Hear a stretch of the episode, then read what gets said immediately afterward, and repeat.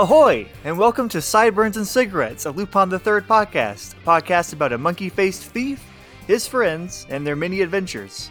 We are covering all the animated and live-action entries in the Lupin the Third franchise in mostly chronological order, and this is our weekly reaction series to Part 6, Tea Time. And tonight, we're talking about Episode 9.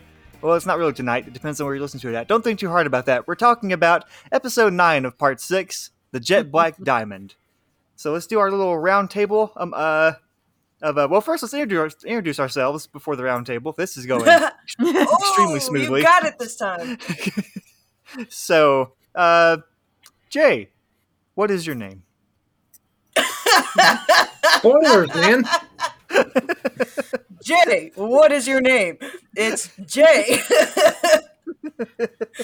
Like, How God, about you, what a Natalie? revelation. What is your name? Oh, oh, su uh, capita Natalie. Hola. that was like my Hola. poor attempt to speak Portuguese because my Portuguese is very, very, very minimal. R.I.P. Grandma. Como está? Obrigado. um, Chris, who are you? Who are you? Boy, that's deep. I can tell you who I'm not. Would that help?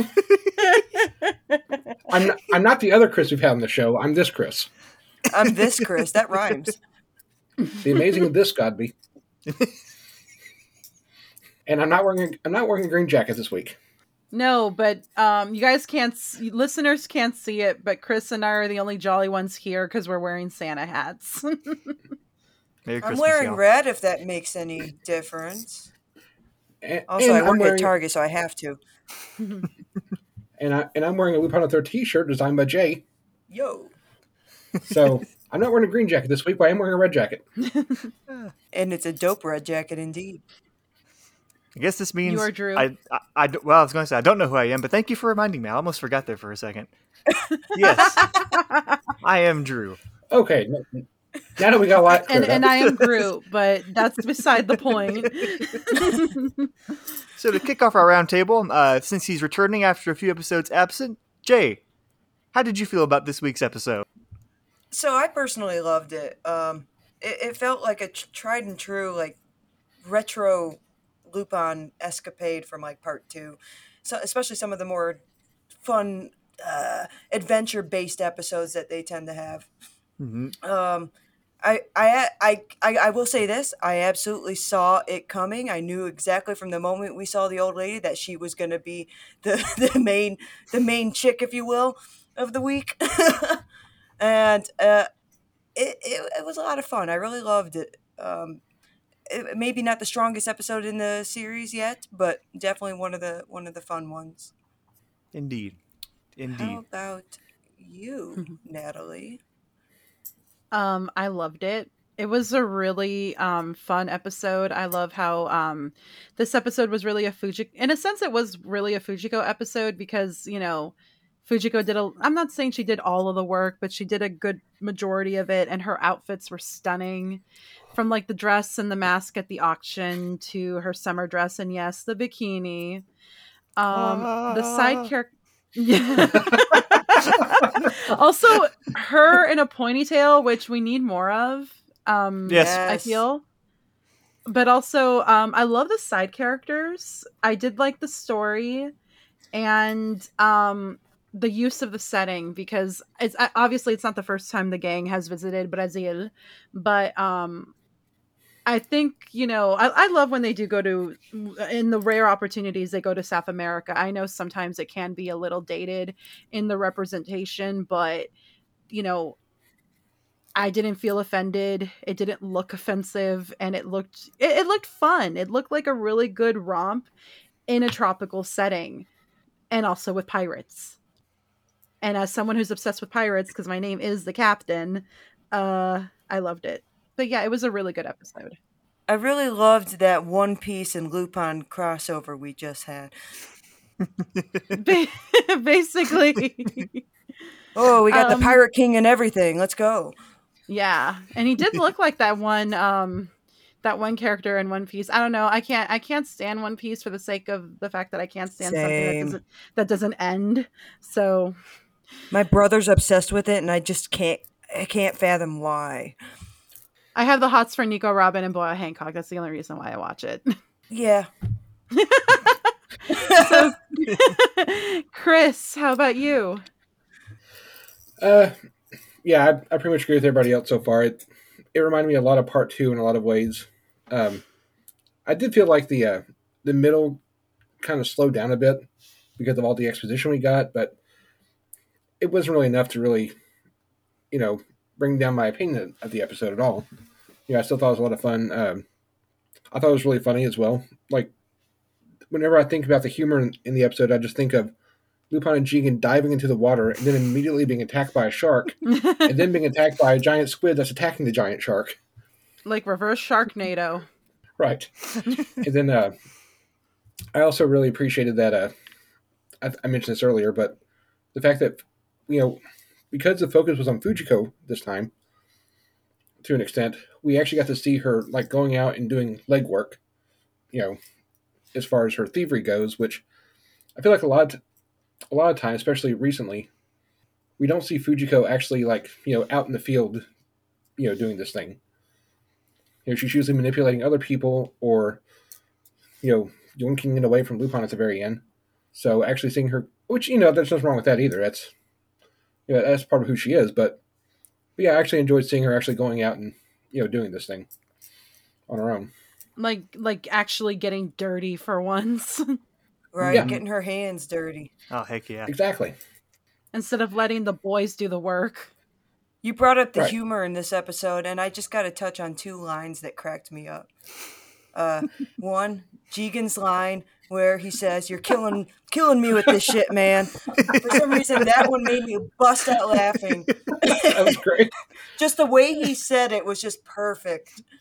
I can't wait Um, to hear Richard Epcar say that. Oh, I can't great. wait. and then the other one, which I know Drew will really appreciate this, is the Neener Neener Oh my god! Oh god, it that was made me great. so happy. I was losing. I was screaming from the heavens. that unhinged face he makes when he does it too is like yes. is is incredible.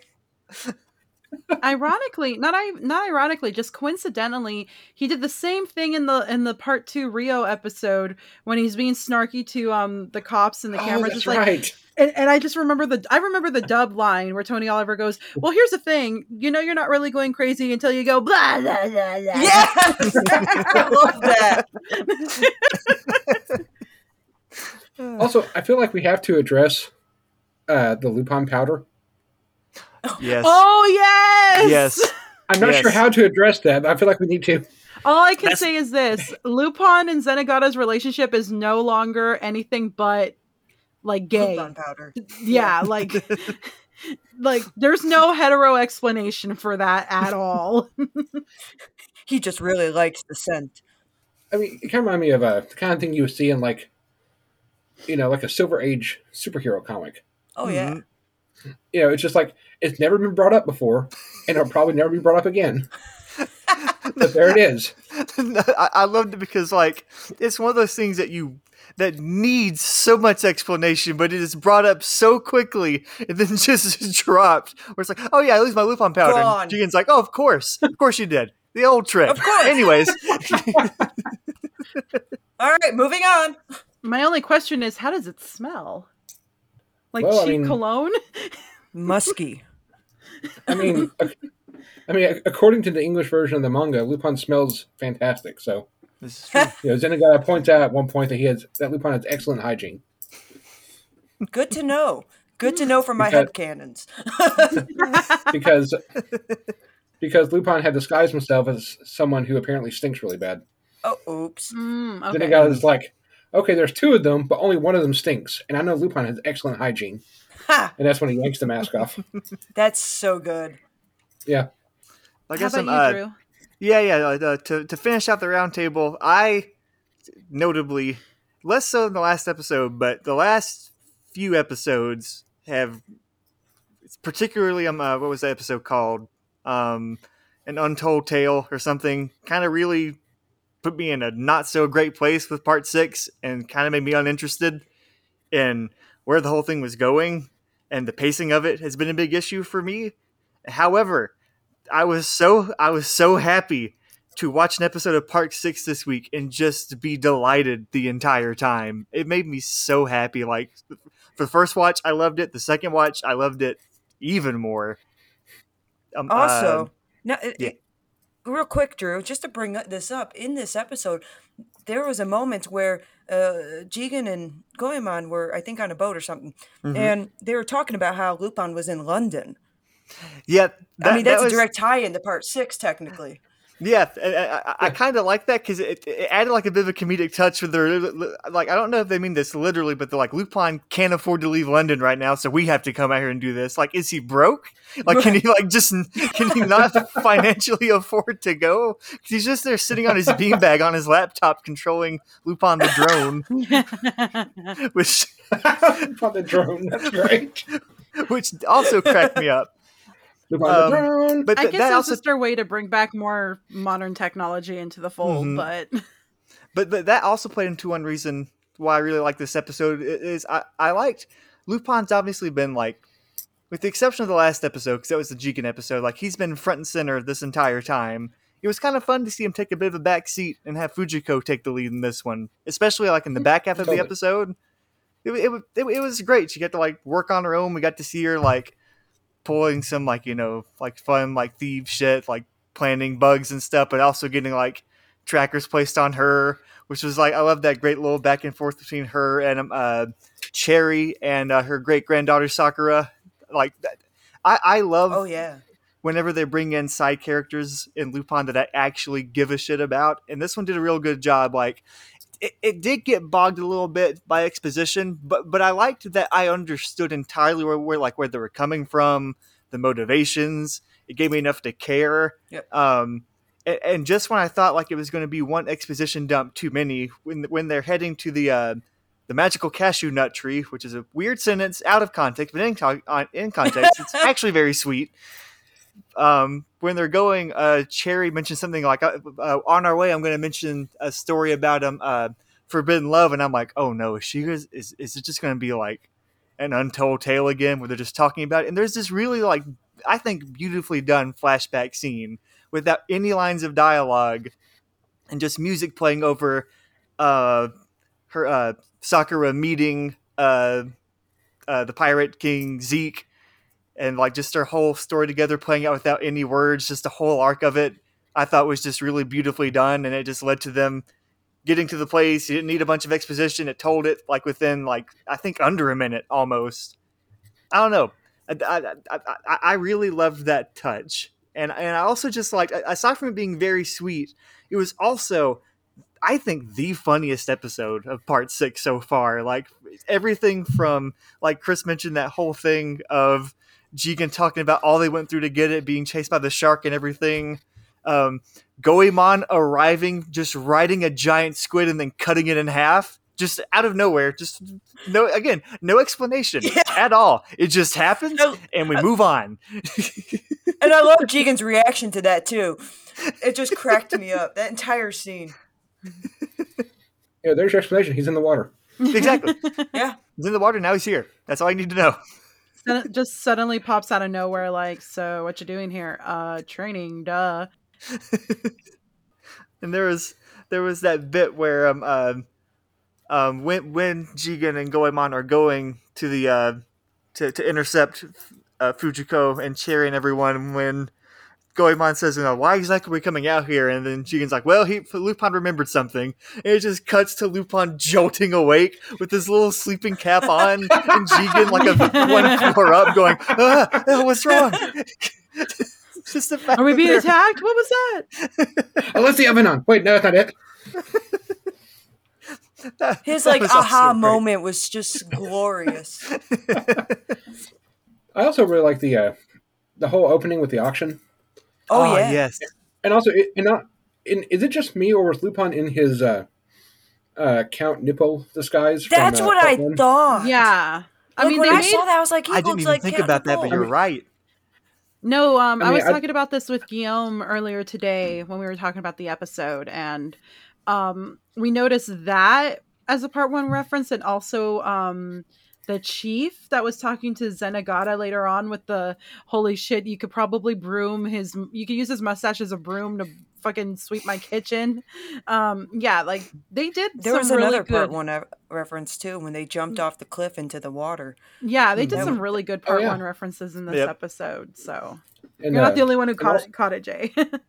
and also uh, the whole thing with the pepper reminds me of that part two episode. I think uh, Return of the X Factor. Oh yeah, You- Oh, you, know, yeah. you know, with the kingdom that has incredibly bland food. yeah. So their gift, so their gift to Lupin for helping them out is to give them salt. yeah, and it's like Yep. I, I love how Dub Jigen said that line of, "Well, what do you think? A country with food so, food so bland, of course, salt would be the treasure."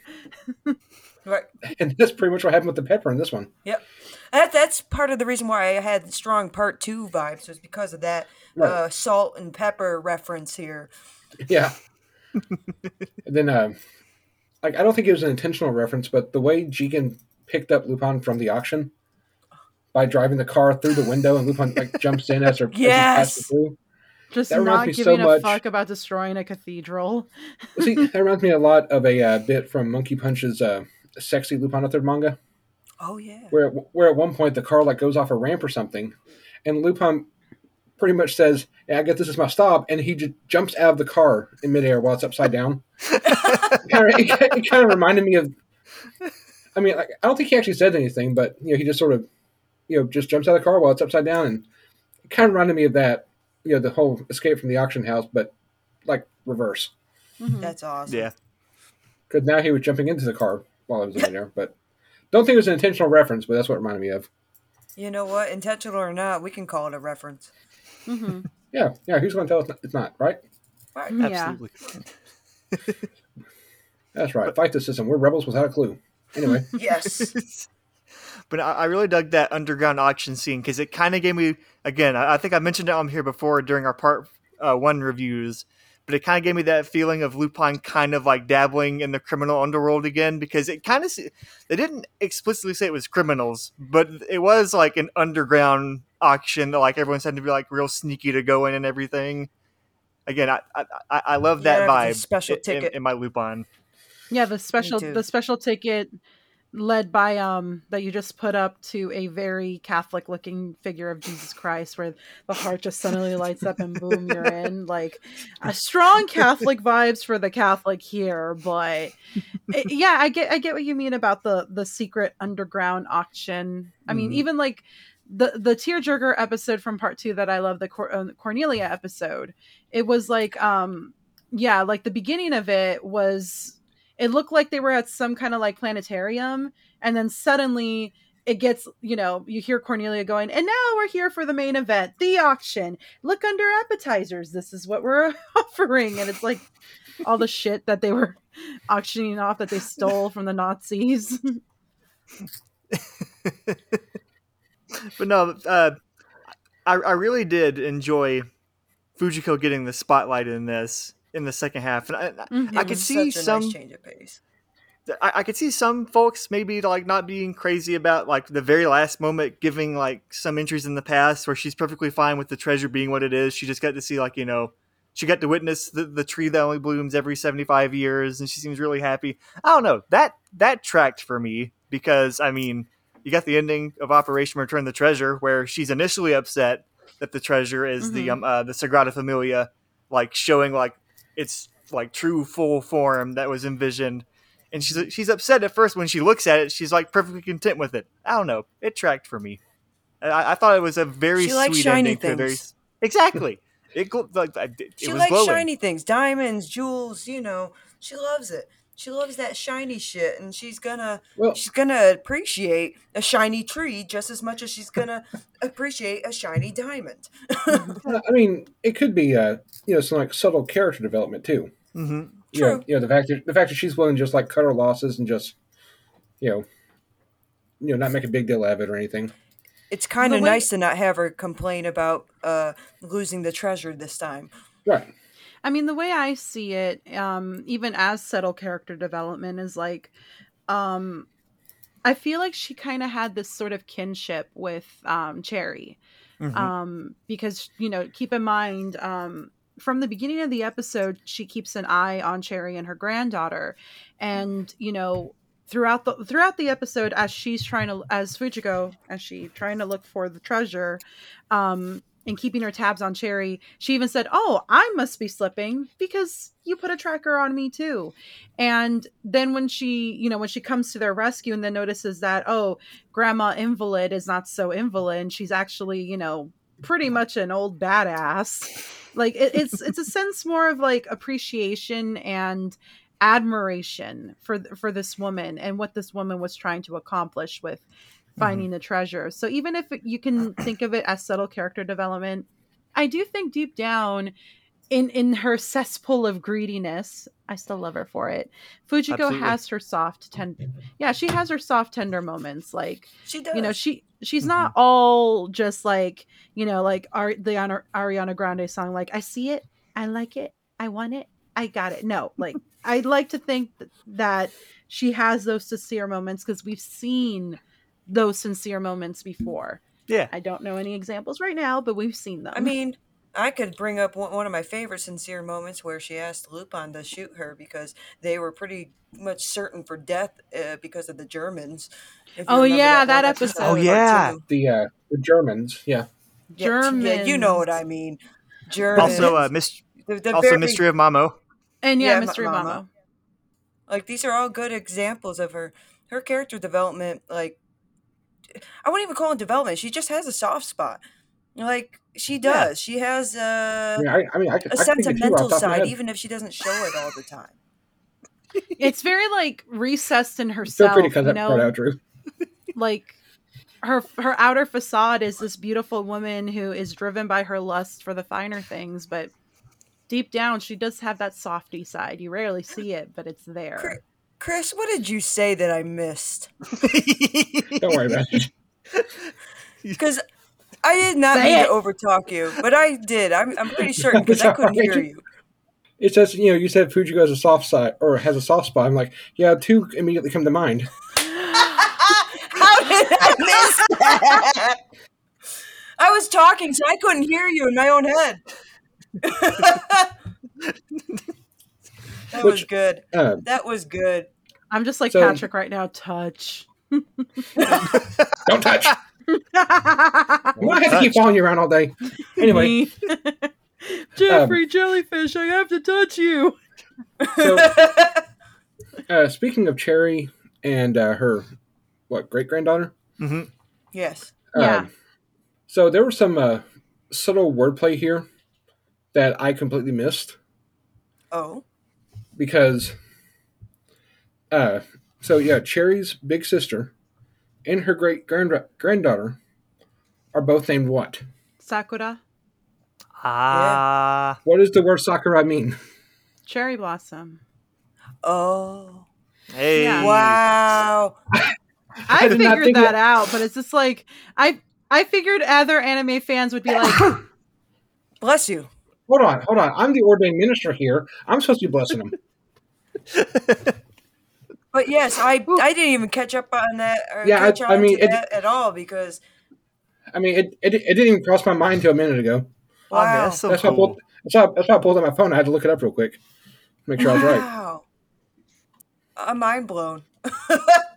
so you know, maybe it's sort of like uh, John Carpenter's The Thing, where if you translate what the uh, was it the uh, Norwegians are saying at the beginning, they pretty much spoiled the first half of the movie. Yeah. Oh, yeah. This is true.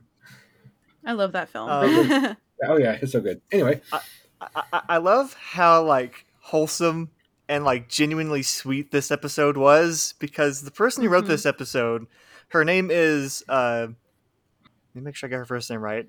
Uh, Kanae Minato, and she has been described in Japan as uh, the queen of Iyamisu, which is basically means ew mystery, and it's a subgenre of mystery fiction which deals with the grisly episodes of the dark side of human nature.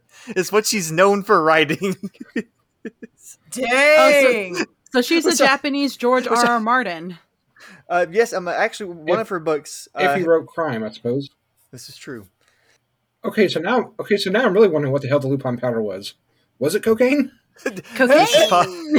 Cocaine. I'm just having Cocaine. mental images of Zenigata just like sniffing the entire trail, which is why he's so fired up when he gets there.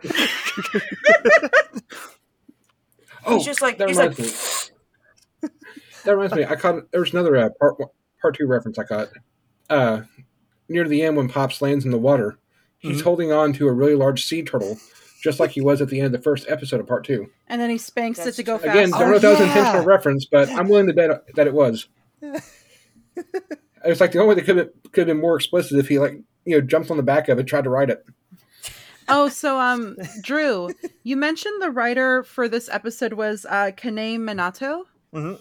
Well, I it's funny because on Saturday I wrote on my Twitter like I, I tweeted who wrote this episode of L 36 because holy shit it was amazing, and um somebody who doesn't well, well it was like just it, it, felt a little random but hello random person. They responded kanae minato i strongly recommend you watch film adaptations of her novels.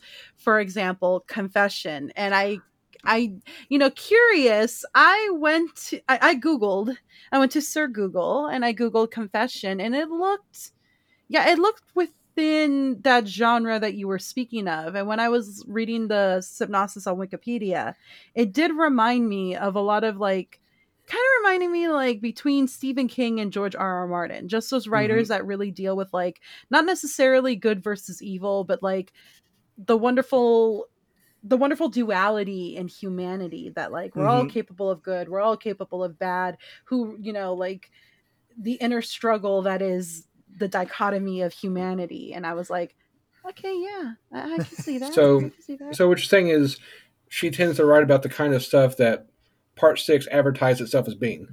I guess. and hasn't But didn't quite has not turned out to be yet. exactly. Right. I'm sorry, we're talking about all this, and I still can't get my mind off of just the Lupin powder being cocaine and Pop sniffing the entire trail. because that would explain why he can like sprint over toppling statues in that hallway. You know, if you really think about it, it would probably explain a lot. It would- yeah. that's that's gonna be the subject matter of I mean- Koike's next movie. The crack rock of Koichi Zenigata. Yes. Um, but back my to God. Kanae Minato, um, you know, like dark detective fiction and um and the literary theme of part six. Yeah, they're still keeping it within the theme, except it did, this episode didn't really feel like within the detective genre. It just felt like a really good adventure romp. It just felt like I don't know, it felt a little bit more cute to me and Mhm. and less and and more more comedy focused even even in the moments of sincerity that it had you know when you're learning about um you know um cherry's sister and the and the pirates and this treasure and all that it's just like you know it, it it went a fine line from what part six was up until now. You know you know what i mean? Sorry i feel like i'm going off in tangents but no, it just felt incredibly different. Hmm I mean, if anything, it reminded me of the uh, the bogus transcontinental Ra- railway episode because Mhm. yeah. you know the literary themes weren't quite that strong, and it was just a fun, solid, you know, th- uh, twenty minute adventure. Mm-hmm. No, no, agreed. Um, uh, but I've, I think you're right on the money, uh, Natalie. Like, it didn't feel like a part six episode. It had those crazy part two elements, but to me, it kind of feels more like a part four episode with how well it balances like side characters you actually care about, having Mm-hmm. some of those zany part two antics, but also just finding like a nice balance between those things. Which I, I, I'm glad because I so far vastly prefer part four to part six. So it was kind of like a nice Oh, like likewise. it- there was a nice reminder of like, hey, so this is what Lupin like you know can be. You know, Used to be. yeah I'm, I'm not. I'm not gonna. I'm not gonna dwell too much on it. And also, j- just one little side note: we're not gonna dwell on it too much. You know, we can all have different opinions about Part Six. Oh yeah. No, that does not mean we are watching a different show from some of you. It's okay because some people Agreed. absolutely love it. Some people absolutely downright hate it. I am, as of right now, like right there in the middle. I have hope, especially for the second half. We'll get to that near the end of the show. But again, Yes. it's a okay for us to have like different opinions. Sometimes our opinions all line up, and sometimes they don't. Like it's all good. Yeah. It's important to acknowledge that we're allowed to have differing opinions too. And a lot of this fandom, from my perspective, and there's a reason why I haven't been very vocal in it. Um, it's because I can't stand to see how how much people trash talk other people for their opinions on something. Mhm. It's it's kind of pathetic. No offense to those who are doing it, but okay, maybe full offense. But anyways, I digress. Some events. You're allowed to have differing opinions. Yeah. Yeah. It's it's really plain and simple. If you don't like someone's opinion, that's fine. But don't make it your end goal to harass and antagonize them for having a differing opinion from you. And you know, to piggyback off Jay, I haven't experienced the whole harassment over people's opinions about part six. And my vitriol over the opinions is just um it's just how visceral they're coming out to be. Like again, you're entitled to your own opinion. Let me say that right there. I don't care if you hate it. I don't care if you love it. I don't care if you're going to disregard Lupin the Third entirely because you don't like part six. I don't care about that at all. What I care about that sentiment is how you're making it sound like it's a life or death situation. That it's that your that that your view of Lupin is on the balance over this series. And it's like again, this is kind of like what I said in the last episode, grow the fuck up. It's a show. It's an anime. It doesn't pay your bills. It doesn't dictate your life. If you feel that strongly about it, I'm sorry to say this, you kind of need help. But You need a life. Yeah, Folks, I hate to break it to you. This is a cartoon. Yeah, and Don't forget Correct. that. and I get it. I get I get if you don't enjoy it. I get if it doesn't resonate with you. I get if this isn't the Lupin you enjoy. But don't act like you're going to die because you're not getting oh, I missed part 2 or I missed part 4. I miss a lot of those too, but guess what? I'm still here for the damn cold chicky nuggies. Same. That's how I've Well- been equating it. Part 6 to me has been really cold chicky nuggies.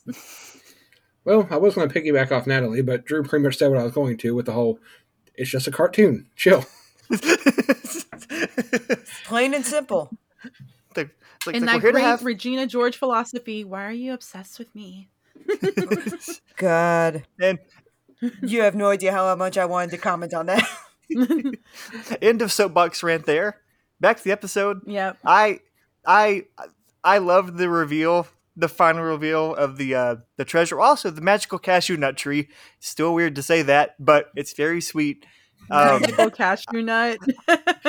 Okay, look, that is far from the strangest thing we've seen in this franchise. no, It's agreed. so true. I mean, it's probably not even, it's I- probably not even up there with the weirdest thing in this episode, Lupin Powder. Probably not. So, going on squid. No, was it was it cashews or Brazil nuts? Because both are native to Brazil, but Brazil I- nuts make twenty times more sense than cashews. I think they said cashews. Okay. pretty in, sure in- they in the dialogue cashews. in the dialogue they explicitly Bless say you. cashew nut. Okay, well, I want cashews now. But anyways. Same, actually. By the way, cashews make really good um vegan um vegan sour cream substitutes. So Oh damn. Is that what for you Goemon was eating on the boat? Cashews? I don't Cashews. know. Because like I've, I've seen some people say cashews, but I've seen fan art of him eating potato chips. And we're rewatching it again a few minutes ago. When Jigen throws them in his mouth, they're super crunchy. I don't know if cashews are like that crisp or that's just like a weird thing in the sound design. I don't know. Probably It's sound a- design because um back to that Because vegan that- recipe, cashews and vegan cooking are heavily used um for like for like white sauces. So like you're you know like as like to make yogurt or to make sour cream or to make um like that really nice white cream you put on cinnamon rolls. Um yeah, cashews are used as that base. You soak them overnight and then you blend them and you get that really nice creamy base and you and you notice that too when you bite into them they don't really have a crunch they they're kind of really soft And they're also used for foreshadowing this episode. I, I've just now realized. for what But oh, foreshadowing. foreshadowing huh Yeah, you know, with the whole cashew tree. yeah. That's why Goemon was eating cashews, probably.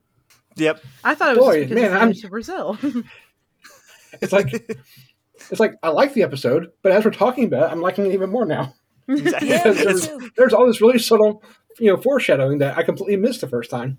Well, speaking it's of um, speaking of just like the the story and and the setting, you know, the the one thing that I found interesting, especially with the use of the what was the name of the dolls that the maps were hidden in? Um, Oh god. Oh, God. Um, I can't think of the name right now. What's unique about the setting and how um, you know, Sakura, Sakura and Cherry tell Fujiko that their family immigrated from Japan to Brazil, and then you know, the sister stayed. Um, here's a wonderful, fascinating historical d- tidbit, especially during the Sakoku um, Sakoku period in Japan. You know, the the closed country, no one can come in, no one can come out of the um, of the 17th and 18th centuries. I'm getting my um, dates wrong, but anyways, a lot of people who were able to leave immigrated to South America. So if you look at if you look at kind of like a census of South America, there's some pretty strong Japanese diasporas, particularly in Mexico, um, Pa- Mexico, Panama, um, Peru. Peru has heavy Japanese influence, even in their politics, and Brazil. So I love how they're inserting. You know, one of the tidbits they talked about this episode was like the kinship between Brazil and Japan, and I and I, and me, the historical nerds, are like, yes, give me some more of that kinship. Tell me more about the Give me diaspora. more. Yes, tell me more of the diaspora of Japanese people in Brazil. I need more. No, that that, that, that, that was a great little touch there, and I, I I like how that played into the reveal with the final treasure, what the jet black diamond Mhm. actually is, which is just a nice big crate of pepper because it was a highly highly sought after and valuable export. So of course Mhm. it, it's it's it, it was a priceless treasure, just not the one they were expecting. And I don't think it's what God expected to get dumped all over himself at the very end of this episode. Uh, about the about those dolls, that's not the first time I've seen them in a Monkey Punch adaptation. Because was uh, First time. uh, Mankatsu Ah, in the uh, Oh. Ishuku uh, Ipan's uh, I'm probably mispronouncing that segments. And okay, this podcast is rated explicit, right? Oh yes, yes. Okay, okay, Fuck good. yeah. So, so yeah, there's one where Fuck there- yeah. there's one there's one where our you know nameless wandering Ronin is walking past this woman's house. He peers into the window, and she like sits up in bed and she picks up one of those dolls and looks at it suggestively. And she shakes her head, puts it down, picks up a bigger one, shakes her head, and so our you know our wandering Ronin is like you know his eyes are just like glued to her, you know, peeping in on her from outside. And then she picks up one that's like I don't know, like two feet tall or something. It's huge. And so he's getting really excited. Then she walks over to the window and hits him with it before going back. before going back, before going back to bed. That so was good. That was That's would not very sur- Mankatsu. yeah, it, it would not surprise me. That's like a you know note for note adaptation of one of those original strips. But but we, it's weird. It's like of all the things I could I could recognize these dolls from, uh, I see. I'm like, oh yeah, sex toy. I feel like this says more about me than it does anything else. Anyway, moving on. I see. I guess on that note, does that pretty much wrap up like our general thoughts about the episode for this week? I think so. I think so. Yeah. Again, it was, it was one of those episodes Yeah. where like it, I, I also can appreciate because I've loved the part six episodes, especially like you know the uh, the Hemingway episode that like really like make you like try to break it down and kind of confound you. You got to really like discuss it and break it down. It was nice to just have like a fun caper for an episode Mhm. that was just it's just easy to just watch and be like i understood everything that was going on that was nice i wasn't Well, baffled like- for one moment Mhm. I uh, I know I say this every week, but I want a whole series of episodes like this. Don't I worry about the overarching plot plot line. Just give me more of this. Yeah, agreed. I'm Yeah. pretty sure people would have a drastically different opinion of this uh, particular series if there wasn't an overarching uh, plot line right now. If it Mhm. was just if it was just episodic from day one, it probably would have went over so much better right now. And that's sad because it could have also been the opposite where if they had an overarching plot that actually actually had more episodes dedicated to it Actually, probably also would have gotten a lot a better review from a lot of the fandom you know the way they mixed it this this time around is making part five look leagues better uh, it's making part four shine brighter than a freaking diamond Mm-hmm. like yep. there's there's it's a, it's currently a catastrophe it's great writing like i said i said this in the past Uh, each episode by itself is great by itself but once you put it in a series that has an overarching plot with the main episodes we're losing a lot of momentum Mm. I think um on that note, it kind of like it's kind of like how for me I'm starting to ha- I'm not having buyer's remorse or anything, but while I am happy we're getting more Lupin content, um I'm trying to feel something with Lupin that I felt when I first watched part 2 as a teenager. You know, like part 2, especially watching it on Adult Swim and eagerly waiting to buy the DVDs when the episodes weren't, you know, the dubbed episodes weren't being premiered. I it gave me this special feeling as a kid, like, you know, to the point where I would rewatch those DVDs constantly and look forward to every new um installment of of the series until it kind of doled out by the time I graduated high school. And with the recent series that have overarching stories part four part five part six. I've kind of had this momentum of like i just want these to make me feel like like i felt when i was a kid. But why isn't it making me feel like this over this over ecstatic joy that i had when i was a kid? Oh i'm realizing it now. And again eating my words from our first review of tea time. I thought that having an overarching storyline would be a new change and a good fit for the series but i had to remind myself what happened with part four and part five and that what did i enjoy of part four and part five, part five more that i'm enjoying in part six? The standalone episodes because the standalone episodes are what part two was about. There was no overarching story. There was just a different story every week and it worked. Like you can have an overarching story with lupin somehow it's just not done right Mm. Yeah. Um, I agree. Honestly, I, I think out of all the ones so far, and I know some people would say part five did it better. It started out doing better, yes, but I still think part four handled the overarching narrative so much better than either part Oh, five yeah. or six Leagues has Mhm. because it, it was mostly standalone episodes with like a very like not very small but like the plot slowly and naturally build up like characters crisscross at certain points like rebecca would go away for a few episodes and then come back into the story in like a very believable natural Mhm. fashion then like it was the it was the final like what four or five episodes where it all really like became like the big like Da Vinci plot, and even that was still seeded like in a few episodes, like before the final like stretch. I don't know. Mhm. I, I, I liked the slow burn of mostly standalone episodes with like occasional plot stuff of part four, rather than in- in part five. I liked it at first because it was the four episodes, complete arc, some one offs, but then the one offs kept like growing larger, and so the the uh, the third and fourth arc of part five just completely fell like flat. There's great moments Gosh. specifically in the fourth arc, but they just like it's a train wreck. If, you, if in my personal opinion, for for for, for the it end of didn't part five, land no. yeah No. But see, uh, it's funny you bring up part four because uh, the way that you know the whole uh, you know London arc is being handled in this episode reminded me a little bit of how part four did it. yes and i brought Yep. that up earlier Yeah, Like, it's like the way the Like- way they made a s- like a subtle reference to uh, Lupin being in London because he has something to take care of. He can't Yeah. be Mhm. in this in the area right now. Yeah, really, really good way to say, hey, this is still related to the actual arc Right. going on. Yep. Like Yeah. it's not it's not explicitly happening in Brazil anymore. It's also happening in London. right. Mhm. It's like Bringing the main plot with the with the one-off episode together.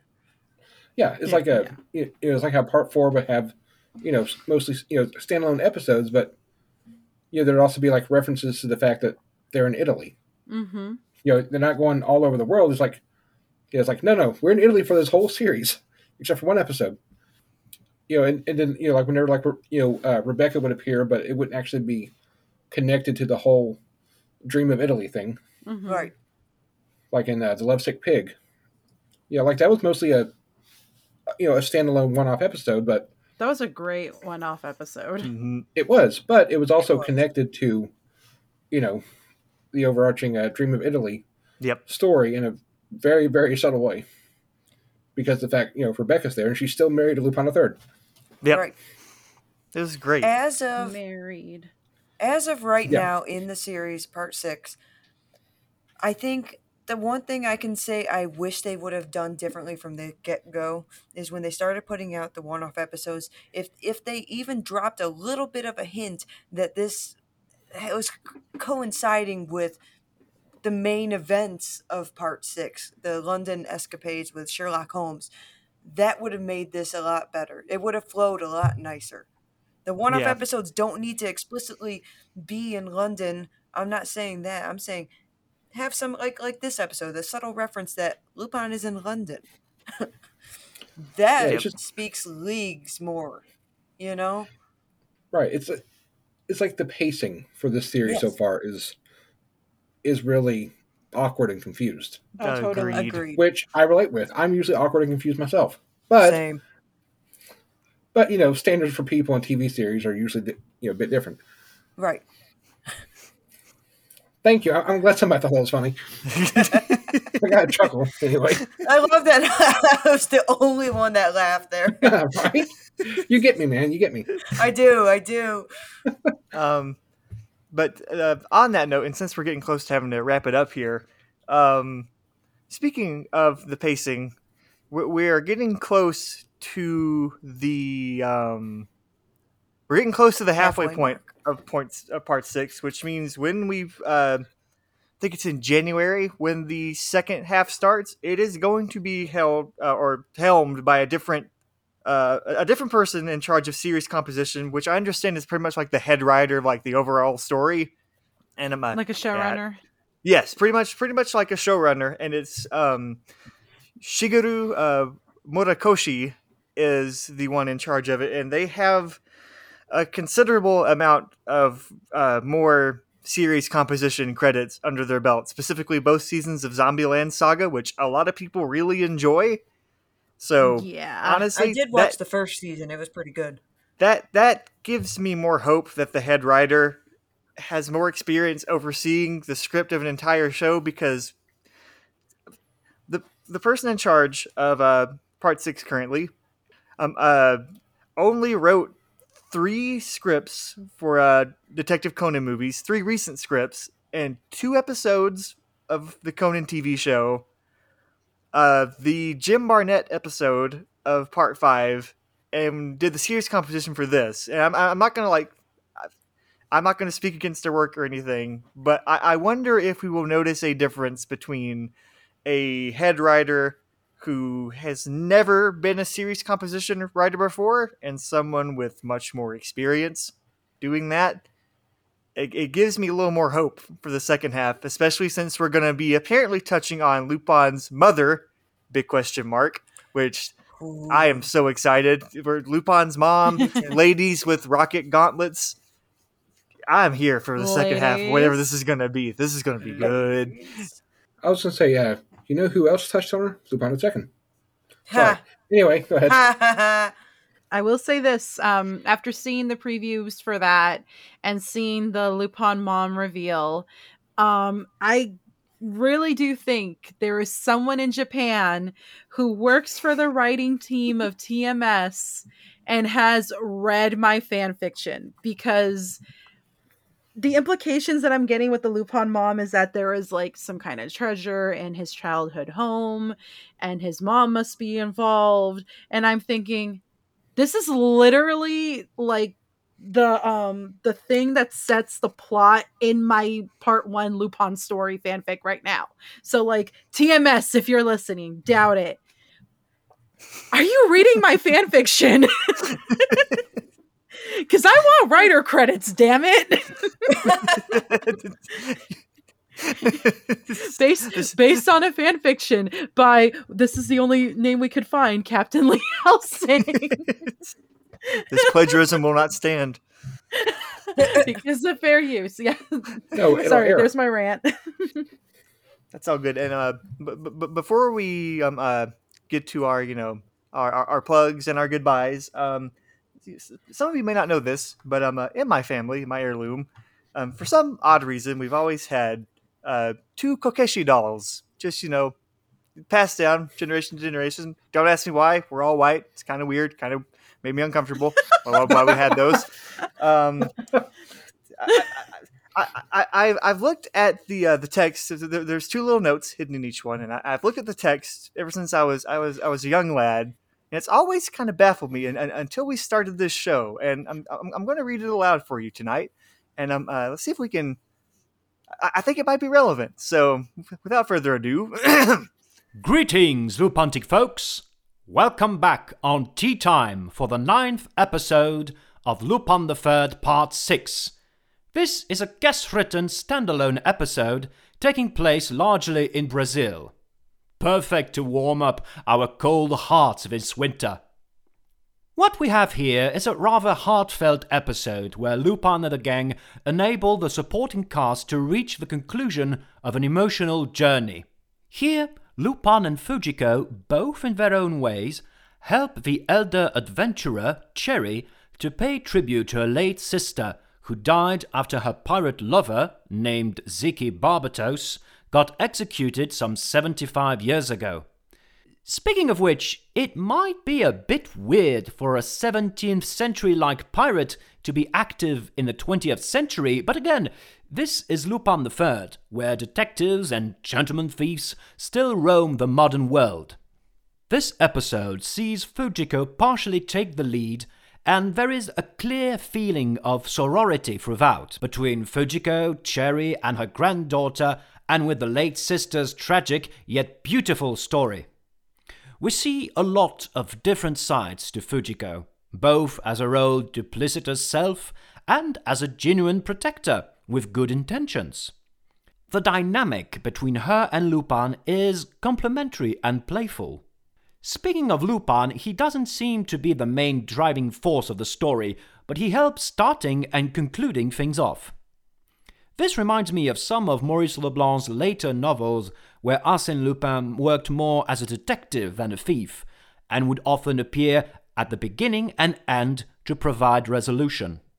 Jigen and Goemon, whose arrival into the narrative is deliciously random, are on the back seat in this episode, but it is actually acknowledged, and they provide some humor to a relatively earnest episode. Zenigata and Yata provide the minimum as the usual obstacle, but again, it's okay for an episodic series to not put all characters on the same footing. Overall, this was a sweet episode with a good narrative structure, some action, and a lot of feeling. Similar to a 19th century romantic novel spliced with some good old treasure hunting. The importance of trees as symbols of love and promises might also be reminiscent of classic Japanese romance stories. After all, the episode mixes Western pirates with Japanese heritage. And that is also what the Lupin franchise is all about making a bridge between two cultural legacies. Seeing as the second half of part 6 will mention Lupin III's mother, who was probably Japanese, I wonder if this is some kind of echo, in a way. That's all for me, dear listeners. I apologize if I was a bit shorter than usual, but next time Mamoru Oshii is back as guest writer with a plot involving an Archaeopteryx fossil and Charles Darwin. I must confess to you that I am very, very hyped for this episode, not only because of Mamoru Oshii's return, but because I am a paleontology enthusiast and I am looking forward to drown you all under scientific trivia and general nerdiness. But until then, take care, Lupontic folks. And remember, true love is like cashew trees. It might blossom only once in a long while, but when it does, it's magical. You can find me on Twitter at William Babey, B A B E Y, on DeviantArt and ArtStation as Shin Red Deer, S H I N R E D D E A R, and you can even commission me or send me a tip on my Ko-fi, also under Shin Red Deer. So yeah, obviously, you see, it's kind of it's kind of kind of fortuitous. I, I don't know how this ended up in my family's possession for decades and, and decades, but you know, life is stranger than fiction. Anyway, um, so something happened uh, on the day that we recorded this episode. Obviously, you'll be hearing this on uh, Thursday. Hello, future people. Uh, we, we are recording this episode. Um, uh, well, we started recording it on the, th- but now it's. Anyway, that's not important. Uh, Discotek Day happened. You don't need to know what time we we recorded this. It's like our ways are mysterious. I'm going to censor that. I'm just going to put. I'm, I'm, going to insert like a censor beep at that moment, and then have you saying that. no, no, you don't need to know our ways. But anyway, Discotek Day happened, which means, um, of course, Lupin announcements were part of the show, and boy howdy, um, they came out swinging Good like lord. well, they they they they, they recapped with the uh, there's obviously the uh, the Lupin versus Detective Conan movie that just came out on Blu-ray with a brand new dub, which I, I've got that that came in the mail recently. Uh, and They that also was so mentioned that- good. I still ah, to yes, catch that. I I need to watch that dub. I haven't got to watch it yet. It's just proudly sitting on my shelf. I love it. Mhm. They uh, after that they announced that Mystery of Mamo is coming to Blu-ray in uh, currently uh, March 2022. Finally, with uh, Finally. all all the dubs. I think some some different bonus stuff as well because I know like they, they they tend to include like art galleries and a lot, and they talked during the Q and A about the menu looking like like they had to like work hard on the menu not being a giant novel in and of itself. So that got me really excited. Mhm. Um, but I guess Yes. the, the, the the two biggest things to come out from the night were that uh, they're releasing uh, the entirety of Part One on Blu-ray. Uh, they themselves Dubbed. doing a brand new remaster from uh, an, an HD transfer they were given with a lot of uh, apparently had a lot of film damage and stuff on it, but they are going to work very hard to restore it with uh, a brand new English dub with the cast we know and love Tony Oliver, Richard Epcar, Doug Erholtz, Michelle Yes. Ruff, Lex Lang. Oh my god, I'm so Wait, hold excited. Wait, hold on. Who, who's playing Zenigata again? Uh, Doe Doe Erholtz. Erholtz. I mean, Doug Doe Erholtz. That's an inside joke between us. Leave us alone. Sorry, Doug. Drew, if we will never let you live down that. We will never let you live down that typo. Just so you know. Yeah. Never. Doe Erholtz. I I never, I never, I, I always want to be reminded. but I yes. and I'm sorry to cut you off, Drew, but it's like Oh, go for it. I am so excited for this. I've only been waiting for this for 16 years. A dub of First Contact. Oh Yes! my lord. Dude, I am beyond excited for It's this. gonna be and so you know, good. and I know a lot I know a lot of us want to hear that line that Lupin says to Jigen. I just want to see the hat come off. Yeah, that very gay Oh. line. Yeah. Yes. But No, you- also, also, I'm I just want to listen to Doug Erholtz do hamburger burger. I want to know how Oh, they're going to go about this, That's considering it's an English dub. Yeah. You know what? Hamburger, hamburger, Hamburger. But like, manager. Manager. Hamburger is hamburger. yeah, it's. I can't wait. You know, honestly, I that's can't my, that's wait. my worth the price of the Blu-ray alone. Absolutely. Yes. Absolutely. Just that, that, one scene. that in that moment when he goes absolutely feral, uh, crawling through the sewer to try to get in the building where where, where Lupin Yes. gave the notice to. That's also going to be beautiful. It's gonna be gorgeous. It's going to be fun Either way, hearing. I'm just super excited. 15 year old me is elated. gonna be real fun. Discotek Day was was fun. We're going to get to hear Tony Oliver Also, I couldn't uh, cry out for Brad. That's going to be interesting to hear also. Gay, gay, Brenda! gay.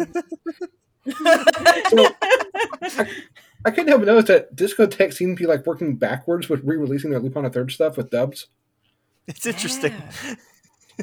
You know, it's, it's like we have we have the versus Detective Conan movie, then Mystery of Mamo, Part One, First Contact, and so I'm just wondering how far back they're going to go. Are they going to dub Fuma Conspiracy or Strange Ooh. Psychokinetic Strategy? I, would- I, Yes. I want I want an update I mean, updated I, film I would be down. To, like, I would love to hear it, what Strange Psychokinetic Strategy would be like dubbed. That would be That would be so- amazing. Insane. I wouldn't know. I haven't seen it. I'm still waiting to see it for our review. So Next year. Next year, we're going to be getting to Strange Psychokinetic Strategy. And I'm looking forward to that. Man, that's such Oh, a wild movie. I'm so excited. Me excited. too. I'm so excited. Oh. So, yes, today's Discotek was absolutely thrilling. And of course, they're going to have more Lupin news down the pipeline at some point. But until then, um, Natalie, where can we find you? uh, you can find my unusually jolly self. I'm more of a Grinch on Twitter at Cap Lee Helsing. Um, you can also find me at the Instas. Got my grams at Captain Lee Helsing. And yeah, that's where you can find me. And also here on the pod too. Jay, where can we find you when you're not busy? uh, hmm.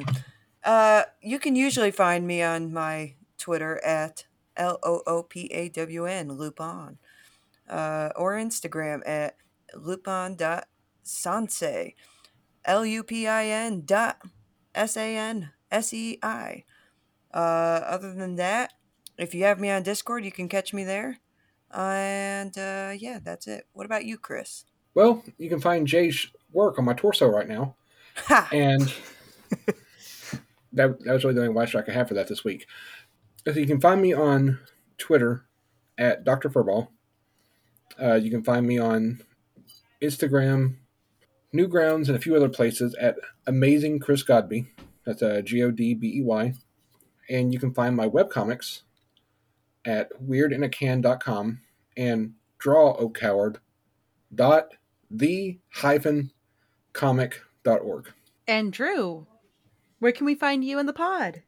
So you can find me on Twitter at DrewHunter15. That's D R E W H U N T E R 1 5. Um, uh, you can also find our podcast on Twitter at Lupin Pod. That's L U P I N P O D. You can also find us on Instagram at the same at. And um, uh, you can find our podcasts on uh, SoundCloud, Apple Podcasts, and Spotify. And if you're listening to us on Apple Podcasts, if you're feeling a little, if you're feeling a little generous, you know, just you kind of scroll on down, give us a give give us a rating and review. Any stars will suffice. But you know, you know which one. You know which one you want to do. Come on. And, Five And- stars. and if you're listening to us on if you're listening to us on Spotify, I'm the reason why this episode has a little E next to it, so you're welcome. we are talking about that Monkatsu sketch. These, these episodes have had that E on it. Like, dear Lord, I was raised by Teamsters for fuck's sake. Okay, but but thanks to me though, we've earned it this week. Absolutely. yeah. Uh, yeah, that's. I'm su- uh, yeah, I'm surprisingly more calm in this episode. That's surprising. I guess because I actually liked it. Indeed. Indeed. So, on that note, farewell, Lupontic folks. Good night. Toodles. What they said.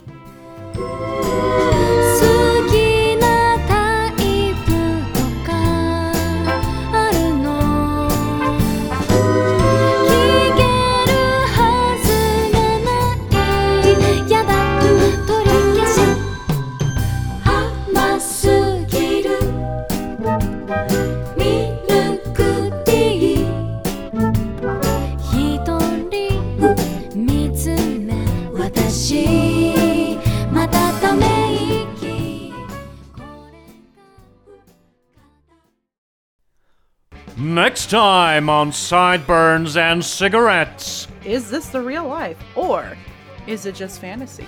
Wink. Dinosaurs! Oh, she, that's a fossil. All right, my boy Oshi's back. Unfollow me now. This is gonna be the only thing I tweet about for the next week. I've wanted this since episode four. Fuck, what the fuck, man? Oshi's back. Oh my god, I'm gonna be insufferable. You're all gonna hate me.